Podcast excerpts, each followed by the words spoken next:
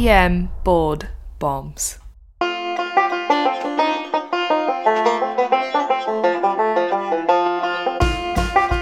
Now, here's doctors Iltifat Husain and Blake Briggs.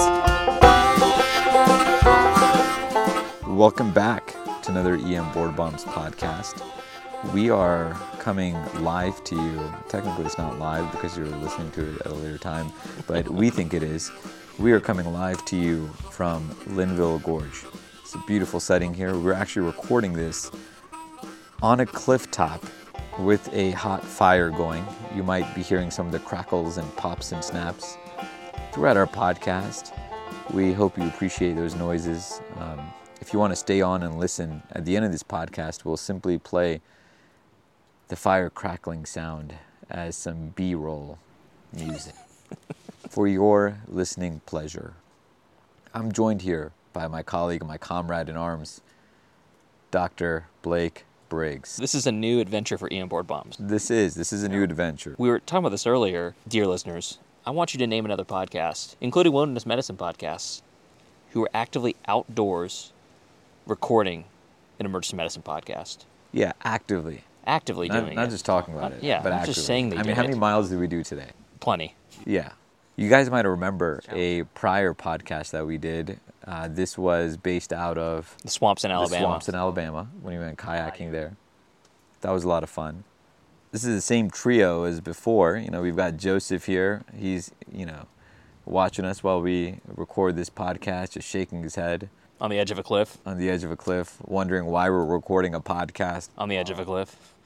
We're at the edge of a cliff um, with the fire going, and uh, but we said, you know, we give the people what they want, and what the people want is a podcast while we're recording out in the wilderness On the edge of a cliff. on the edge of a cliff with special mics that we purchased simply for this trip. To provide the best listener experience for our listeners. Yes, because we've tried doing it with uh, AirPods before, didn't work out so well. Yeah, th- that's a whole different story. Hey, let's dive into the stem so we can uh, go back to enjoy the campfire. We gotta make we got a s'more nachos Oh, coming up here. nachos. S'more nachos are coming up. So let's let's go into the stem here. This is this is good. Yes. Hashtag relevant. Uh, so, um, Blake, Iltifat, and Joseph are hiking through a mountain trail. We won't name which one. And they come upon a 18 year old who appears confused. Their pupils are reactive. They, their skin is dry despite being outside, and they feel their heart rate is tachycardic, and they appear to have a like a flushing sensation. Their friend is panicking because of the confusion that the patient has. You ask, "What happened?" And the response is that they were eating a plant thinking that it was marijuana, but it clearly was not. Which plant were they tasting? Was it A, lily of the valley, B, red squill, C, Amanita phalloides, or D, Jimson weed, also known as devil snare? Hey, cue that Harry Potter music Yeah, that's right. in post. Do it in post. yeah, let me add that in later. Didn't bring our didn't bring our sound equipment. hey, the correct answer here is going to be choice D, Jimson weed, also known as devil's snare. I can't do the Hermione voice. I still remember her saying that in the first movie. Ah, such a devil's movie. snare. Hey, we all know anticholinergics. They're substances that antagonize neurotransmitter acetylcholine at the muscarinic receptors. How many people you think are at camp talking about muscarinic receptors? Yeah, that's what I'm saying. Besides med students. Yeah. It's at our elevation right now. High enough. High enough. High enough. What's the peak we're at right now? What is this called? Table Rock. Table Rock. The Right. summit of Table Rock. Summit of Table. Hey, on Twitter, we're gonna throw out some of the pictures that we took while we recorded. this. Absolutely. More than 600 compounds with anticholinergic activity have been identified, and there were nearly 14,000 exposures to these substances in one year alone. So anticholinergics can either be employed for a variety of different medical conditions. So toxicity is pretty common. You're going to see that often, right? We're going to miss it a lot too. Children and adults have similar presentations, and the management's very similar too. The only difference is that children, the most common reason obviously is accidental. Sometimes adults can be purposeful, of course, or polypharmacy. Teenagers and young adults may ingest certain compounds for hallucinogenic properties, such as Jimson weed, or sadly suicide. Hey, let's start with the presentation. Sure. Presentation. We kind of threw it out there.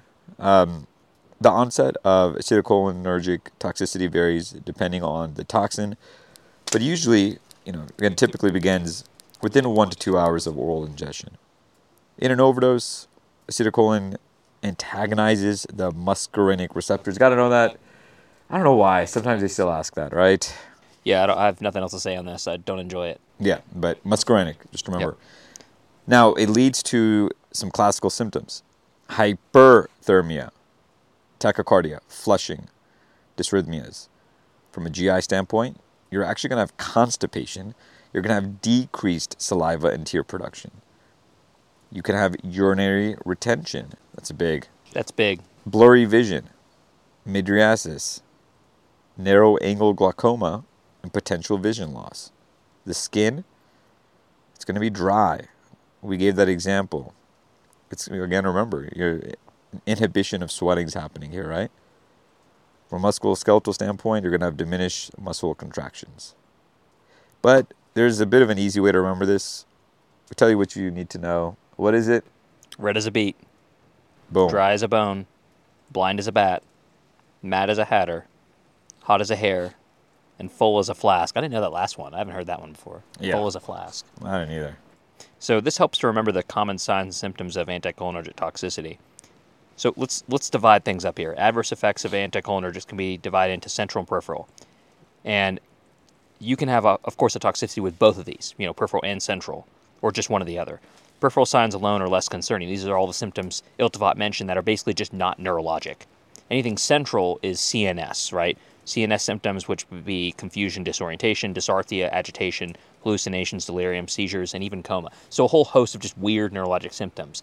If your patient with suspected anti- anticholinergic poisoning has any neurologic symptoms whatsoever, they have central effects, and this is more severe. Central effects are going to persist longer, and they require longer observation and more aggressive care. And we'll get to that later, and what type of care they require. Another thing to note is decreased or absent bowel sounds and tachycardia are the first indications of acute anticholinergic toxicity. You know why that's important? Why? Because a test question would ask you that. There you go. Boom. So say it again. Louder for those down below the mountain. Down below the mountainside. Right. Make sure Remember, to cup your hands and, and yell it to them. the first mountain. indications of acute anticholinergic toxicity. So really, that first indications are going to be absent bowel sounds and tachycardia. Great. Good thing we all listen to bowel sounds often, right? So, in addition, you need to recognize chronic acetylcholine antagonist toxicity. Who are these people going to be, you think? Who's going to be on chronic anticholinergic toxicity? Young or old? Old. Uh, no meds or lots of meds? Lots of meds. Wow. You're so smart. Patients treated with multiple meds that possess anticholinergic effects, they can present with more elusive symptoms, like altered mental status, and that's pretty much it. So all, all your altered mental status, you know, elderly people who are dropped off on Friday afternoon in the ER every week, you know, you can groan and say that's a tough situation, but you also need to think way in the back of your head that this isn't just a UTI. Got to look at the med list. Got to be polypharmacy, right? That's big. That's big. So, when do you need to consider anticholinergic poisoning? Well, any patient presenting with altered mental status, physical exam findings consistent with this type of toxicity, these constellation of symptoms. And the diagnosis, of course, is going to be clinical. There's no serum drug test, no urine drug screens that are going to help you here, right? Sometimes if you're in the woods hiking, you can see someone ingesting Jimson weed. Probably not. Probably not. So as usual, a general tox workup, you know, you had to do that for these patients, right? You're going to do a lot of stuff. You're going to ask EMS or family members about other home medications, etc. We're not getting into that stuff. And the big key here is that any chemical compound or medical condition that yields a seizure, tachycardia, urinary retention, or altered mental status needs to be included in the differential diagnosis, including infections, right? So you got to think sympathomimetic toxicity, salicylate overdose, serotonin syndrome, NMS, all cause tachycardia and hyperthermia. But here's the key: only anticholinergic toxicity has the absence of diaphoresis. That's so big. And that's why I think, you know, a couple of key ways to really remember that is like the urinary retention, the dry yes, skin, right? In presence of that tachycardia and hyperthermia. I think you really said that well. The two biggest things that would stand out to anyone is that why is this patient confused and altered? They also haven't peed. They have a full. The nurse will come to you and say, "Hey, this patient hasn't peed yet," and they have a full bladder in the bladder scan, Yeah. and they're not sweating, and they're tachycardic in the 140s. Big, big clues here, right? Because the other things are so mixed. You Right. could have any condition that mimics that. Sepsis and Yeah, weird stuff. sepsis. You know, altered mental Thanks, status. Admit 'em. Yeah. so let's talk decontamination and get through the Yeah. uh, management here. So the majority of this is obviously coming from oral ingestion, right? Um, and a minority from skin and ocular absorption. We're not going to get into that, but again, remember mainly oral ingestion. Depending on the route and exposure, GI decontamination, considering activated charcoal, although that's been a bit controversial, so you won't get tested on that. But the key thing to remember, at least from a decontamination standpoint, is going to be external decontamination for topical agents. So that's really important to remember. Absolutely. Hey, let's go further the management here. So, what are we going to manage in terms of anticholinergic toxicity? Well, the first thing is going to be ABCs, of course. So, stabilizing the airway, breathing, circulation. You're going to monitor these patients with, you know, tele, pulse ox, whatever. Here's the big thing, though: CNS symptoms need to be monitored until they completely resolve. They can take a turn for a worse at any time. Like we said earlier, if they have CNS symptoms at central effects, you're observing them. You're going to admit them. So you're telling me this is not a metabolized to freedom? No, this is typically not. Sinus tachy is very common, we talked about, right? Right. But it typically resolves on its own. So don't jump and give like beta blockers or other rate altering agents. Don't get don't get fancy here. Don't get cute here. Don't. So prolonged QRS intervals and wide complex tachyarrhythmias can occur at any time. Again, this Yeah. is strange course because of the nature of the drug, right? Sodium bicarb has a role here, and much like TCA overdoses, can improve EKG findings and cardiotoxicity. Another key pearl is to not forget to look at the patient's bladder. We talked about this earlier, but if you're getting reports of the patient having not peed uh, for you for a urine sample because you're worried about UTI and you haven't really thought to yourself, is this is this anticholinergic? Or if you suspect it. Or if you know it already, you need to basically do intermittent versus indwelling catheterization. Yeah. Probably favoring indwelling, really.